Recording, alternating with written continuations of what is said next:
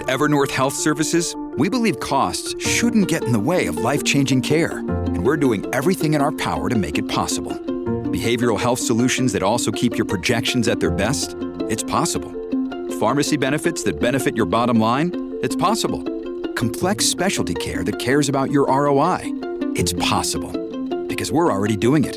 All while saving businesses billions. That's Wonder made possible. Learn more at evernorth.com/wonder.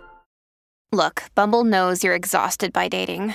All the must not take yourself too seriously and 6-1 since that matters. And what do I even say other than hey?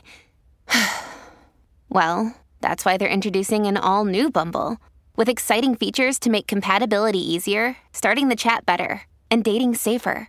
They've changed, so you don't have to. Download the new Bumble now. Before we dive into today's episode, I wanted to share the exciting news that we've now launched the Lead with We Launchpad online course that shows you step by step how to engage and inspire all of your stakeholders to build your business and its impact with you. Check it out at leadwithwecourse.com.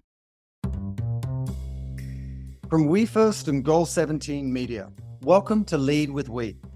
I'm Simon Mainwaring, and each week I talk with purposeful business and thought leaders about the revolutionary mindsets and methods you can use to build your bottom line and a better future for all of us. And today I'm joined by Nicky Sparshott, CEO of Unilever Australia and New Zealand, one of the world's leading suppliers of beauty, personal care, home care, and food and refreshment products, with the goal of making sustainable living commonplace and accessible for everyone. And we'll discuss how a complex enterprise with a wide portfolio of brands balances purpose and profit to drive growth and impact, and how all stakeholders can collaborate to make a difference through what we buy and how we live to better the future for us all. So, Nicky, welcome to Lead with We. Thank you so much for having me. I cannot tell you how excited I am to have someone who's leading the charge in such a meaningful and purposeful way, but from Australia in the Australian New Zealand region. I've got a big smile on my face before we begin. Yes. Bring on all this awesome stuff that's happening down under and share it with the world. You know, I have to say, I don't get to hang out with enough Aussies in LA. So this is uh, a lot of fun. And, you know, for those who don't know Unilever, which may sound incredible, but it's one of the, it's the largest CPG company in the world. And you're in charge of the Australian New Zealand region.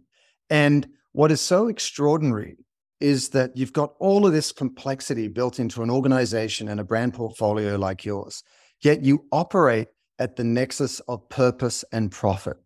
And for those who are new to this conversation about kind of business as a force for good, why have you prioritized it to really make sure that you're throttling both on, you know, product and price, but also the purpose of the company?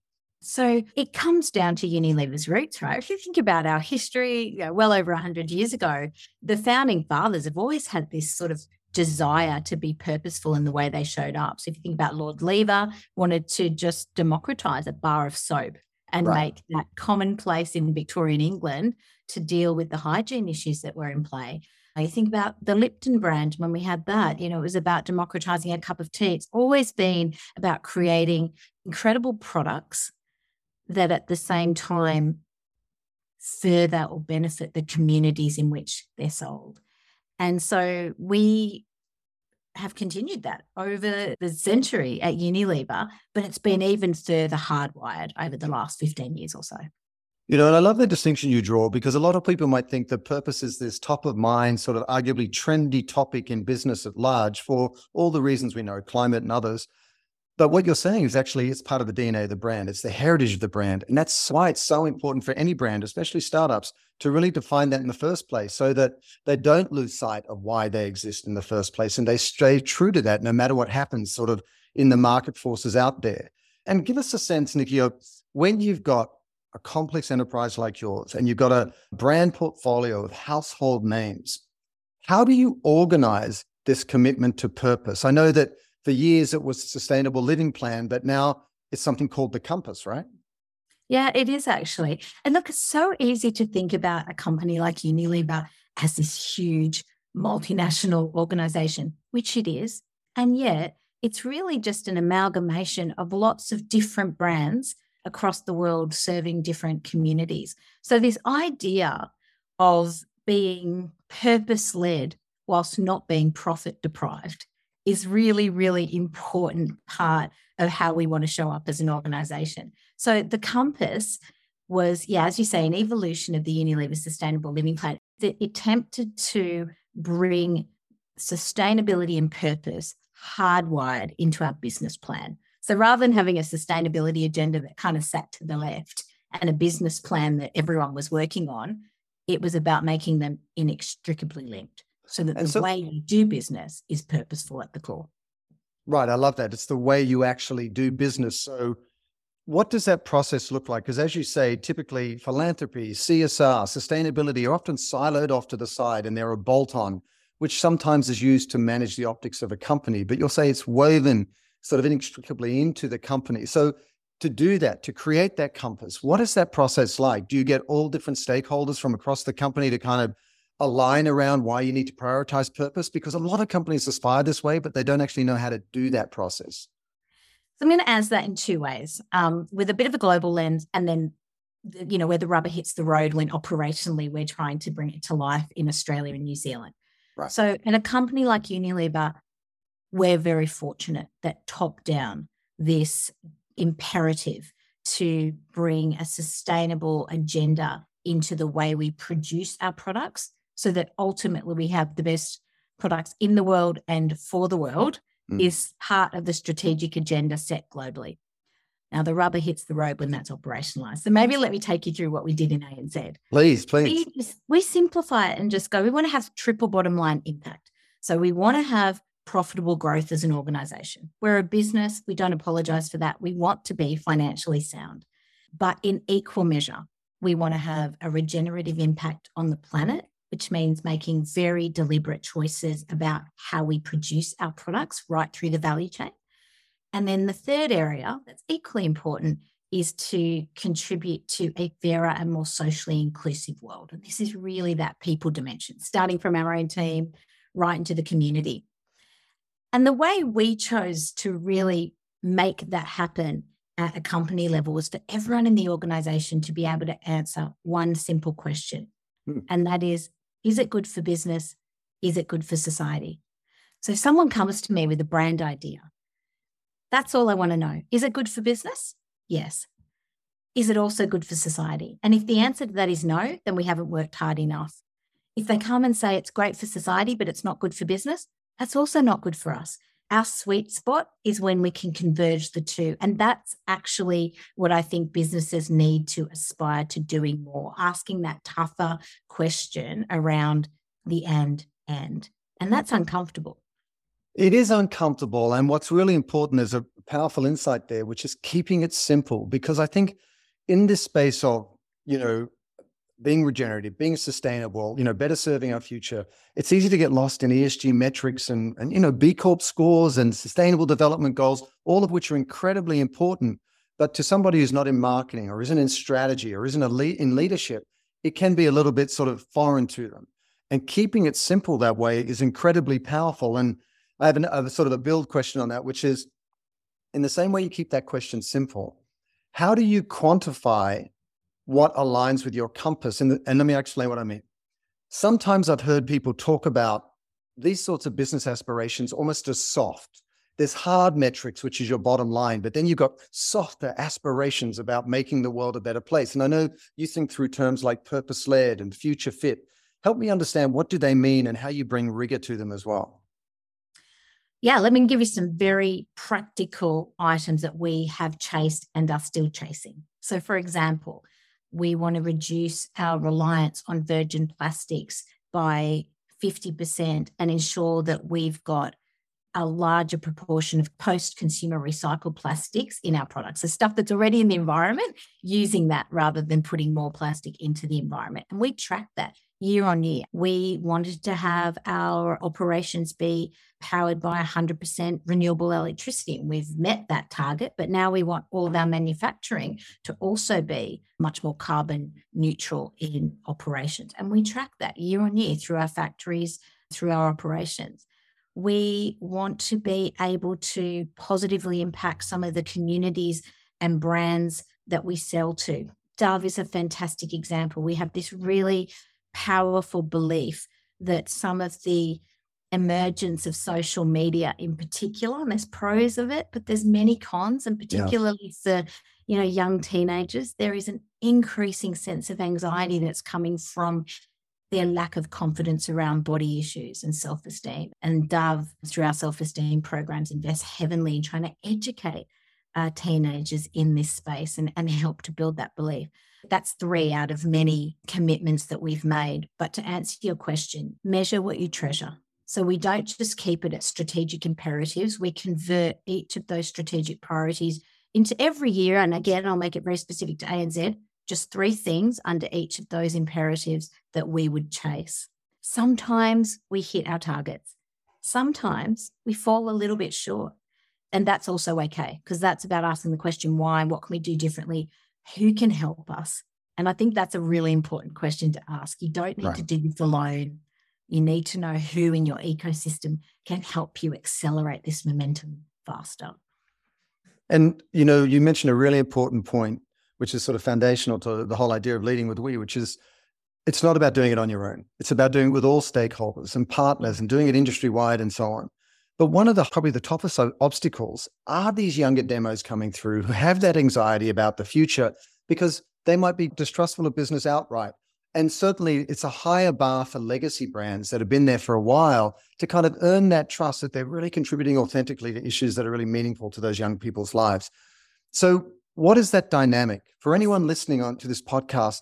Do you approach it, you know, in the sense that you want to, you ask to be invited in to the issues that they care about, or do you say, listen, we're rallying everyone around this particular issue and come and join us? What does that engagement dynamic look like? It's a great question. Both, I think. You need the energy that comes from both. I'm a really big believer that in this space, you want to bring together the best of expertise and beginner's mindset because, you know, the beginner's mind sees many potential solutions to problems, whereas the expert's mind quite often right. sort of relies on experience. And bringing those two together has certainly been incredibly powerful for us. You know, I find sometimes that the reluctance for younger people to want to be part of big multinationals is the fear that big is not beautiful, that big right. is contributing to big is bad, not yeah. solving it. Big is bad. And yet, what I quite often say to them is actually the scale that a company like Unilever has can actually mean that the impact that we have can create a ripple effect that's far greater than some of these smaller brands. So we do a lot of listening sessions in our business, you know, learn from different groups in our organization. One of the things I've learned the most in this process is there are plenty of challenges you need to overcome, but solutions are plentiful if you are mm. just curious about the people in your organization that can solve them and outside it as well. Yeah, I actually am very optimistic about the future, partly because I think we have everything we need to solve for climate, biodiversity, these other issues. It's just that we need to prioritize them sufficiently and act against it. And one of the challenges or one of the evolutions I see in marketing is that increasingly it's becoming consumer behavior change, where you inspire, educate, engage people in ways that are going to start buying products that are more responsible and even adjusting their lifestyle to serve their own futures. And so, how do you avoid being prescriptive? How do you avoid trying to tell someone what to do on the strength of your product and then therefore get that resistance? How do you inspire them to say, actually, I'm going to make a more mindful choice of this particular product and I'm actually going to carry that over into my life? How do you do that from a storytelling or consumer engagement point of view? Yeah, there's a, a statistic that is probably worth pointing to. So, about 80%, over 80% actually, of Australian and New Zealand consumers want to buy products that have been more sustainably or consciously produced. So that right. desire is there. And over the last three or four years, that's actually increased. It drops though to about 50% uh, when it comes to actually making a choice at the point of sale. And mm. sometimes it's because of price. It's really right. easy to go, well, actually, sustainable, purposeful products are more expensive. But actually, that's not the main reason. The main reason is help me to make a choice because there's so much information out there I don't actually know how to make an informed decision well. Our motivation actually to become a B Corp was in part driven by that. How right. can we help consumers make choices about our brands by being part of the community that has already verified us independently as not only having a good business model, but operating to high environmental and social standards. And in Australia, the B Corp awareness is increasing and it helps people to make choices around brands that have gone through that very deliberate, conscious process around production. And I want to dig into what exactly that means because it is such a powerful tool to be a B Corp because it is independent verification. I'm backing up for one second about the price point you mentioned. You've got downward pressure on the stock market. You've got inflation. You've got the lag of supply chain disruption all around the world, which just makes products more expensive.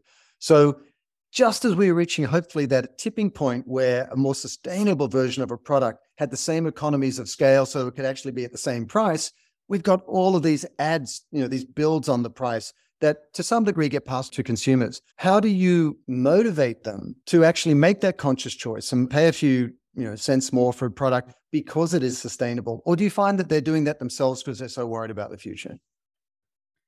There is a group of consumers, a lot, an increasingly larger group of consumers making that choice anyway. There are some consumers who are incredibly price conscious, and rightly so with the pressures that we're seeing in the market, who make choices based on price first and foremost. But what is interesting is that as brand custodians, having sustainably produced products shouldn't cost the earth, pun intended, right? Right. It shouldn't cost the earth. We have to get really considered around how we're making decisions around costs that add value and costs that don't. So, what right. we look at in our business is I'll use the plastics example again. So if you want to use post consumer recycled plastics at the moment, it is more expensive. If you want that post consumer recycled plastic to come from Australia and New Zealand, so you're almost creating a bit more of a circularity in the way that you're purchasing, then that goes up even more. And that's just because it's not at scale yet. But it's important for us that we make that investment. It's going to cost us a little bit more. So we have to find non value added costs in our business that we remove in order to be able to fund right. it. Because I don't think you can keep passing it on to the end consumer if you genuinely want this to be a change in the way capitalism kind of operates. Yeah. I think that's absolutely right. We are not going to get where we need to get for the sake of our own futures, all of our futures, by doing some version of what we've been doing up till now. We are going to have to do things differently. We are going to have to think about growth and success differently. We're going to have to live our lives differently. I mean, it's just it's just logical that there has to be a shift. You mentioned B Corp, and for those who don't know, we first as a B Corp, and and you know what's so amazing about Unilever in Australia and New Zealand is that they made a lot of headlines because they're the first really sizable multinational subsidiary that's become a B Corp across multiple categories. So you know, why don't you explain to you what it means to be a B Corp, and in particular the process you had to go through when you got such a large and complex business? So, the reason we chose B Corp is because it's one of the highest standards of verification across the globe. The process right. to become a B Corp, for any of you who have done it, know that it's comprehensive in its approach. It took us two years from the first decision to actually getting B Corp certification. There is definitely a glass of wine at the end. When you get that final notification that you're a B Corp and you're certified, there's a beer or a glass of wine that's had. Yes. Yeah. Um, uh, there's a bottle. There's a bottle. Yes. Look, there is. And, but the reason we wanted to do that is because it does really talk to those high environmental, social, and sort of governance standards of performance. It's also very comprehensive. So, not only is it looking at your own organization and how you operate with the team members that you employ in your business, but also that ripple effect right through the value chain from sustainable sourcing right through to how you put products on the supermarket shelf. So it is really exhaustive and it is scary, right? You are literally making transparent the mm. entire way that you operate. You have to take a deep breath in and high five yourselves when you realize actually you're very well progressed on many parts of the journey. And you have to take a bigger breath in when you realize that there is much more that you need to do. What I love about the process is you're part of a community of people who have some expertise in this area, many of whom have done it before. And the generosity of sharing has been incredibly valuable. I mean, as a CEO, sometimes you know exactly what needs to be done to get the impact that you're seeking. Mm. And equally, and probably more often than not, particularly over the last three years when you throw in a pandemic and all of the impacts that that's had, you don't know what you don't know. Mm. You rely enormously on a community of like minded people to be able to help you do that. And that's what B Corp did for us as galvanizer around purpose. Yeah. And, you know, I think it answers one of the most important but challenging elements of business today, which is the cynicism or distrust of today's consumers, especially younger demos. They want to know what's going on, but they want to know you're doing it for real. And the power of B Corp is that it is that independent verification, not just through the lens of one issue or several issues, but comprehensively in a way that I think, you know, if you really sort of laddered up all the concerns of different folks out there, and rightfully so, it really allows you to answer to all of them because it looks at your entire business throughout the whole value chain, as you say. And it's definitely not easy. And I know that that sounds fantastic, but what does it look like in terms of execution? Because I think a lot of folks out there are really worried about the timelines we're working against. You know, mm-hmm. they're contracting towards us, they're getting shorter. So I know that you have announced that you're moving to 100% renewable energy, and you've got you know so many brands across Dove and Omo and Domestos, Lipton's, and so on. Can you speak to that sort of initiative to give us a sense of what walking the walk actually looks like? When I first recommended that we consider B Corp in the organization, we were deep in the COVID pandemic. So it arguably was the worst time and the best time to suggest it. What I learned at that moment was there was equally as many people that wanted to be part of the journey as those who were cynical about the process. We pulled together a group of what I call change agents, and they volunteered. They came through all parts of the organization across functions and across areas of expertise to help us go through that B Corp process. And through that, of course, you can do everything, but you cannot do everything at once. And the kind of superpowers that we had sitting in our organization, the knowledge around, well, how do you mm. move to a more carbon efficient operation? Or how do you get imminently more sustainable sourcing in our continental foods business?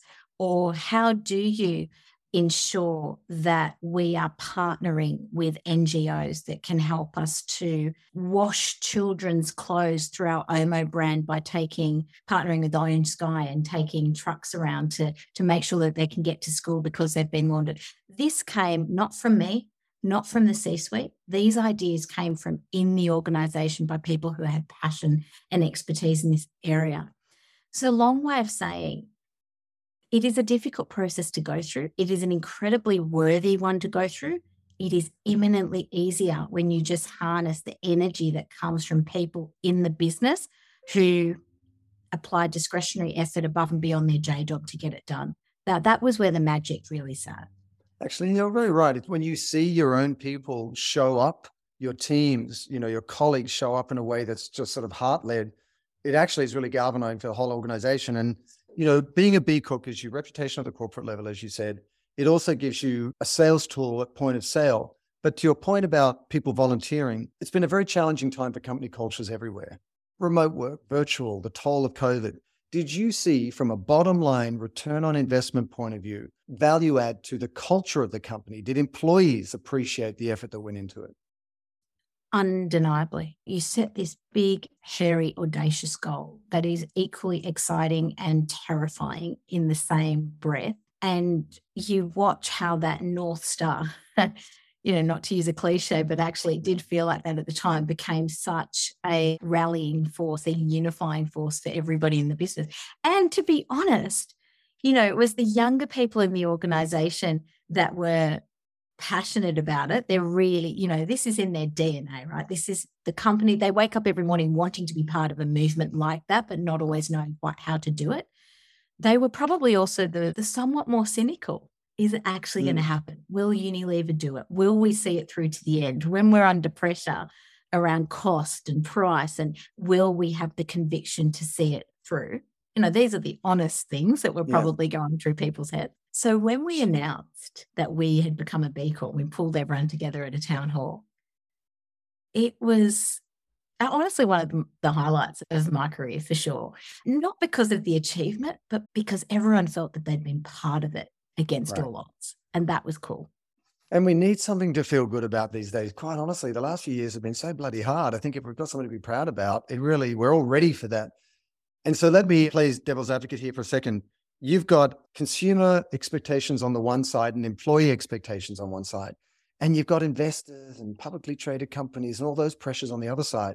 When you're behind the boardroom door and you have a decision which provokes the question, well, are we going to make a decision in alignment with our purpose and our B Corp status? Or is the business, are the business demands just too great that we have to sort of serve the bottom line? Not that they're mutually exclusive. What do you do? What does that closed door process look like when you, as a CEO, are sitting there with your team and you have to make those hard decisions? It's a real tension, right? It is a tension. And to say that it's not, I think, would not be doing justice to the right. the, the choices that do need to be made at any point in time. I'm lucky that I work for a company like Unilever, where the end end of this is much more part of the DNA. I also know not all companies are like that. So it becomes even more problematic in some of those organizations.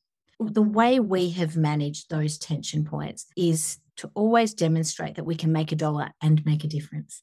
Mm. So I always want to hold myself and the team to account to delivering what we say we're going to deliver from a financial and operational point of view. That's important. I do think we have to do that.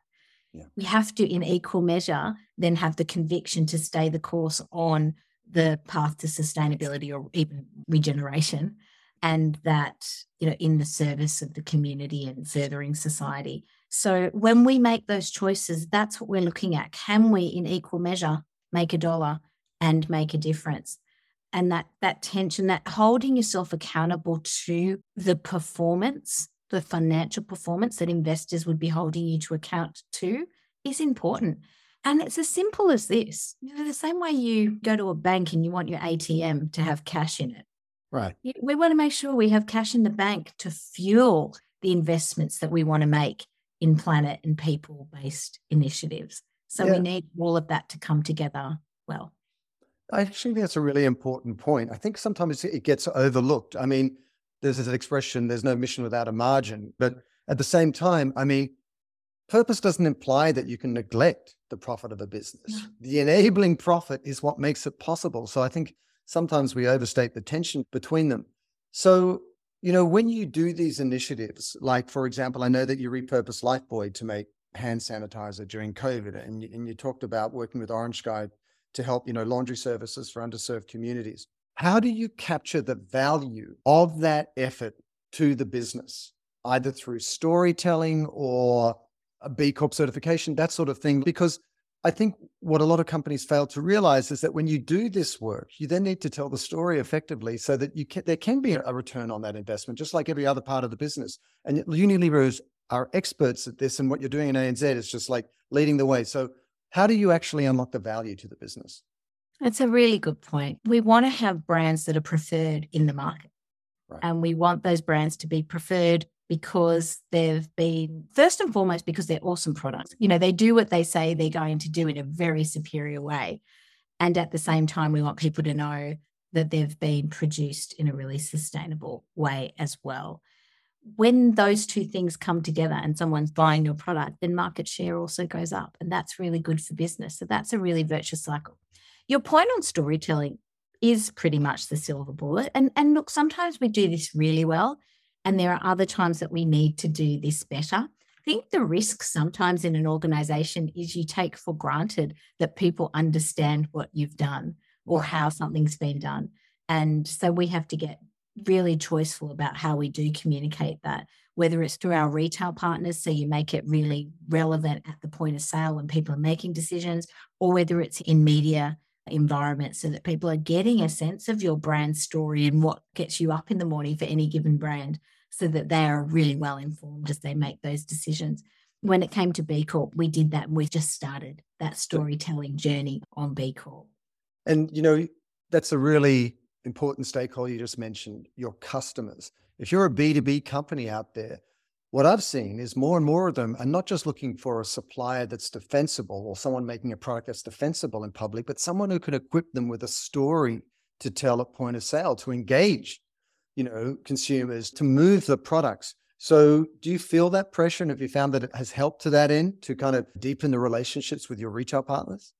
Oh, absolutely. Everybody wants to work out how to take up the mantle in this space, even if we're behind the eight ball in some instances in doing it. And there is that beautiful synergy of great brands in fantastic retail spaces telling that story. And yeah, the tension's there, right? We get pushed on what can we do better. We push them on what they can do better. And we come together to, you know, to see if we can tackle some of the biggest challenge that exists. And, you know, plastics for sure is one of them. Food waste is another one. The inevitability in all of this is it's complicated. If it was yeah. easy, everyone would have already done it. The resistance yeah. that you come across at least in my experience, is less about I don't buy into the fact that this is good for the world. It's a fear that comes from I don't know how to do it. Or worse still, I have legacy systems, brands, processes, initiatives that have to be untangled, which is hard work in order to make that possible. And so I think that's the thing is have the courage to accept that it is going to be a difficult journey, but actually, when everyone's on it together, that shared learning has been gold. Yeah, I think one of the interesting things about this whole sort of we mindset, when you approach it with the sort of multi stakeholder approach to capitalism more broadly, but also to marketing, is yes, in a positive sense, you're all rallying around something that's great out there in the world and you're going to go and take the hill or reach that North Star. But also the flip side, when you haven't worked it out and when you need to do better and where there are problems that seem really hard to get through, it's a dialogue you can have. It's a conversation you can have with your employees and your customers and so on. What do you do then? There's been such an evolution of the conversation around sustainability, you know, to from sustainability to regeneration to climate to carbon to biodiversity. It's moving every three months right now. But what seems consistent is there's a lot of distrust. There's a lot of concern that business and especially larger brands are just managing the optics of things, but they aren't really changing. And to your point, the reality is these issues for example, like plastics and the ability to recycle and upcycle and create circular, you know, economies are really, really hard to solve. So help us understand when you've got a complex issue like that, but you feel so much pressure from everyone saying, why don't you just flick a light switch and change it overnight? What do you do? How do you lead that narrative so that everyone really understands? You have to be transparent. And again, that doesn't sound like a fancy silver bullet, but right. in our experience, it's about telling people what you have done. It's about telling people what you are doing in the process of doing. And it's about acknowledging where you haven't done enough yet, but you're working on it and seeking help when required. I found many whether it's consumer groups, whether it's retailers, whether it's NGOs, whether it's community groups, whether it's government, all of mm. which are stakeholders for us and all of which play a role in that sort of shared prosperity for all. That transparency piece is hugely helpful because otherwise everybody assumes everybody else has got it right. Mm-hmm. or is 100% having it nailed and you know somehow behind the scenes you're the only one that hasn't quite got it but when you actually share quite openly the challenges and also the wins that's when some really cool partnerships can come about. We've done some great three way partnerships with Unilever, one of our retailers, and, and an NGO like, you know, Planet Ark or Clean Up Australia, because the superpowers that mm. you can bring together from those three groups can then bring to life an amazing activation in store that you can then invite consumers to be part of. And before you know it, you know, you've created like a mini movement on something that matters. You want absolute excellence in leaders and humility in equal measure. And it's real. Oh, I mean, it's really hard, Nicky. I mean, it's really hard, but I think you're spot on. I think we sort of draw this contrast between me first and we first capitalism, but also within me first, there's a healthy self interest that everybody has. And then there's selfishness where your success or wealth or profit comes at the expense of everybody else. And we're not saying that you don't have a healthy self interest. We're just saying that you need to think of the collective as well as the individual. Would you would you say that's fair? Yeah, absolutely. Yeah, absolutely. You need both, right? And actually, sometimes that healthy self interest allows you to table what you need as long as you hear what others around the table also need so that you can collaborate together for mutual benefit then that's the key and i say collaborate because i think this is not a time for compromise either Right. Quite often, when you compromise, everyone loses. This is genuinely putting in the hard yards, the graft work yeah. to, to ensure that there's mutual benefit all round. And that takes a little bit longer to get to, but generally results in a solution that's more, you know, sustainable over the longer term. And also, what you said is really important. I think people may have may not caught, which is there's real power in the problems themselves. Because if you on your own, in a vacuum, in your company, haven't solved for an issue, whether it's who knows what, plastic, or it might be anything peculiar to your category, working with others is how you unlock that superpower together. Like innovation, disruption, transformative ideas don't happen in a vacuum. It's when two otherwise unrelated things come together or related things and they spark something new. So that allows us all to reframe these problems as opportunities to drive innovation and to solve for a problem. So sometimes I think problems get a bum rap, you know, there's sort of like yeah. these the problems have inherent value in them if you approach them the right way. Yeah. Yeah. Progress doesn't happen by chance, it happens by change. And quite often that change, you know, necessity is the mother of invention. Why is it that there's been so much innovation in the future of work? Why has there been so much momentum building? Maybe not to the pace we all want, but certainly building around, you know, climate action. Why has there been more focus on social equality in a way that again we need much more roles but that there is that momentum building and it's come out of a realization that the problems are getting bigger and bigger. We have to kind of lean into them. I mean, there must have been so many in your leadership sort of tenure, like so many moments over the last few years because of all the craziness that's gone on, which were real head scratchers, were tough knots to untie. As you say, committed to your purpose, is there any one thing that stood out as like, oh my God, this was really a super tough issue? Is there any lesson or insight you might share? Maybe let me use an analogy. Sure, you know, whack a mole. A game yeah, of whack-a-mole, definitely. A game of whack a mole, right? Yeah. So when you think that you've solved a problem, so we're going to use less plastics. But then you realize the unintended consequence might be an increase in food waste because Right. actually that's the impact there. You might address the food waste issue, but it could have an effect on some of the pricing that you Right. then need to put into the market, right? It's all like a game of whack a mole. I think they're the moments where I've really had to, with the team, just sort of hold ourselves a little bit longer in our decision making so that we don't make a decision that's going to be right now, but create problems later. So, how do you, I don't know, play a few chess moves ahead so Yeah. that you can try to have a look at the total ecosystem and not just at the problem at hand. And that's so hard to do when it's feeling like everything is urgent and important and time bound. But it is Yeah. about giving yourself just that moment to sit with the ambiguity a little bit longer than you normally would, just to ensure that you are putting all of the puzzle pieces together in a way that makes sense. No, I, I think that's really important because I think sometimes, as you say, the immediacy means, oh, we've got to solve this. We've got to be in reactive mode rather than Yeah. recognizing that it's a systemic problem. And you need to look at the factors that inform that so that one doesn't cause another problem when you try to solve for it. And that allows you to really think in preventative terms rather than remedial, where you're just trying to fix it after the fact. You're thinking, okay, Yes. what would move the needle most effectively for the longest period of time? And I think it's really, really hard when there's such immediacy around so many issues in the last few years. And I want to ask you a question about that. Typically, in a crisis, everyone, let alone CEO like yourself, the timelines that you focus on contract. You're like, I used to be worried about something three years out, but now there's COVID or global supply chain management or the war in Ukraine or whatever else it might be, inflation. And suddenly you look at the day ahead, the week ahead, the month ahead, because you're in triage mode. Yet, if we want to be more sustainable and regenerative and purpose led, you have to keep your eyes on that longer term horizon.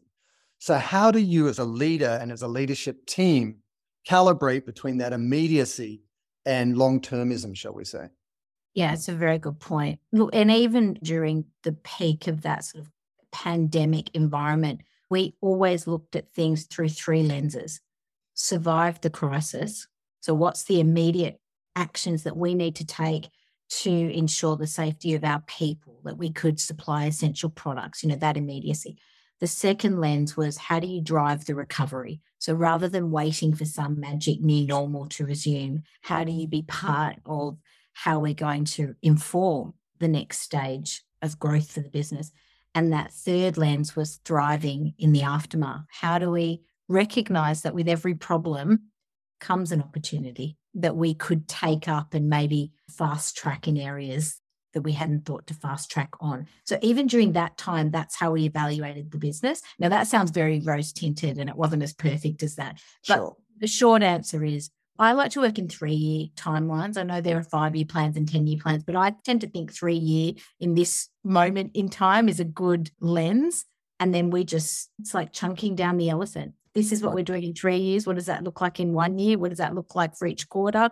What does that look like for each week? And most importantly, does every single person in your organization understand how they contribute mm. to the bigger picture every day when they show up at work so that they're not feeling like they're just churning work but not being purposeful?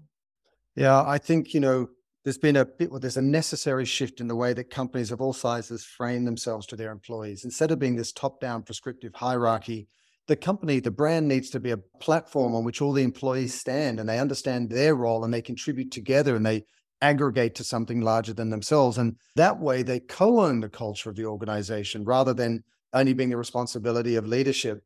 I mean, in a similar sense, consumers are so hard today. I think all of us are weary of social media and algorithms and digital strategies and mobile and AI and chatbots and all of these things going on. And I, I read that you said that, you know, you really need to talk to consumers as individuals to shift the dialogue more to conversations. How do you do that and how do you scale it? It's eminently more challenging when you don't have a direct to consumer model. I think about my time at T2 when we had that relationship directly with the consumer because of the nature of the business model that we had. Right. Look, the inconvenient truth is you have to be much more deliberate in your choice of media, in the way you de average.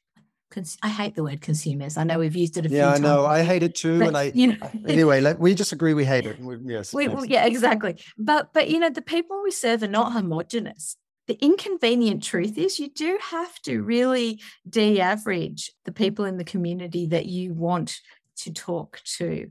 And you need incredibly good insight into the kind of media that they consume, where they shop, how they consume your products, and try to find those two way mechanisms to learn about what it is they need. Now, one of the nicest stories, and I could tell you a few, but the nine year old boy in New Zealand who wrote us a letter to say, look, I've been looking at the work that Unilever does in the space of, you know, environment, but you've got this plastic scoop and your washing powder that you sell in New Zealand. And I don't think that's very cool. Like if you were really right. going to make change here, you would get rid of that scoop.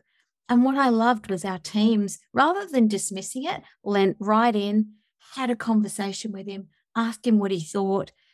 And, you know, fast forward now, we don't have a plastic scoop in right. those products anymore. The point is, good ideas come from everywhere. You right. have to listen.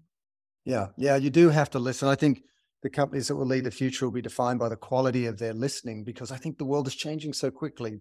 Technology, the challenges we face, the younger demos coming through. I don't think the past is a good guide to the future because the future has less to do with the past than ever because it's changing so quickly. So, I mean, on the strength of your experience at Unilever, and you know at the regional level with a complex brand portfolio what do you think the future of business will look like or what must it look like in three years as you say or five years? Like if you could sort of cast yourself forward and look back what will it look like? There will be an imperative for businesses to be purpose led and profit rich in equal measure. I think the brands already now we know that the brands that are doing that are growing you know, whatever, tenfold faster than the ones that aren't. I think it's going to require a leadership that's courageous and curious and imminently more distributed in the way that it operates. So, you know, less of the business serves the CEO or the C suite. It will be the C suite serving the people in the organization that actually make things happen. And that I think is going to be, you know, those two big dimensions. So, purpose led business led by purposeful leaders who serve the organization to deliver incredible outcomes. I think there'll be many, many more curveballs that come our way. So, the ability to be able to sit with a perpetual amount of change comfortably, I think, is a skill that we're all going to have to, to right. learn. Yeah, we're going to have to because, well, like it or not, we're in this together. We're sharing one home called this planet, and it's really facing some very sobering challenges. And you know, what you just said pointed to something, a word you used a couple of times in our conversation that I haven't sort of talked about, which is the word movement. And you know, I get a sense that you're hoping that the independent brands and then, you know, the enterprise at the regional level and so on can be and propel these movements. What is a brand movement and how do you build one?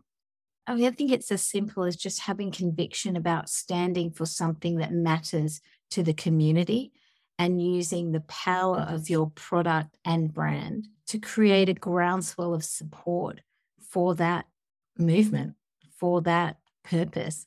You know, if you think about the big shifts that have taken place in the area of climate or social equality, it's happened because communities have pushed for that change. Not always because government has, not always because big business has, not always because NGOs have. It's been the community. And so there's an incredible power. You know, we we reach in Australia alone about, you know, 13, 14 million people every day with our products. So just imagine the mm. kind of movement that can be created if you have a purpose that matters, a group of people that are passionate about realizing it, and the power of sort of an ambition loop or an ecosystem of diverse people coming together. That's pretty phenomenal. I love that term, an ambition loop. I think it's that's really powerful. And you know, you probably could not have picked a more stressful time to be the CEO of a leading enterprise with a portfolio of brands. The last two or three years have been extraordinary. And you've been recognized as CEO Magazine's, you know, CEO of the year last year, which is no small achievement. So can you characterize your leadership perhaps in simple terms that might be instructive for us? And maybe even one lesson you might share with us about how to navigate this really unpredictable world. I have an incredible team of people. So I see my role as providing the right environment that allows them to unleash their potential. That's the only job I need to do really brilliantly well. Because let's face it, as a CEO, you're not operationalizing a lot on your own. You can't. You are relying on the power of the organization to do it. But what I can do is remove barriers. I can put in place enablers. I can ensure that everyone feels that I have their back so that when we take up these somewhat scary, audacious goals, which may or may not succeed, they know that I will be the stretch pushing them to set the bar really high, but also the safety net should things not quite work. I've got to say, you know, Nicky, firstly, enormous respect for your leadership and also the leadership of Unilever ANZ for its B Corp status. And also, I could not be prouder to see, you know, Australia and New Zealand kind of setting a really high bar for everybody else. It puts a big smile on my face. So Thank you so much for the time today. Thank you for the insights and, you know, look forward to watching what you'll be doing in the region next. Thank you so much for having me. It's been really fun. Thanks for joining us for another episode of Lead with We. And you can always find out more information about today's guest in the show notes of each episode. Our show is made possible by a partnership between We First, a strategic consultancy driving growth and impact for purpose led brands and Goal 17 Media, that's building greater awareness of and financing for purpose led companies. Make sure you follow Lead with We on Apple, Google, or Spotify, and do share it with your friends and colleagues. And if you'd like to dive even deeper into the world of purposeful business, check out my new book and Wall Street Journal bestseller, Lead with We, which is now available at Amazon, Barnes & Noble, and Google Books. See you on the next episode, and until then, let's all lead with we.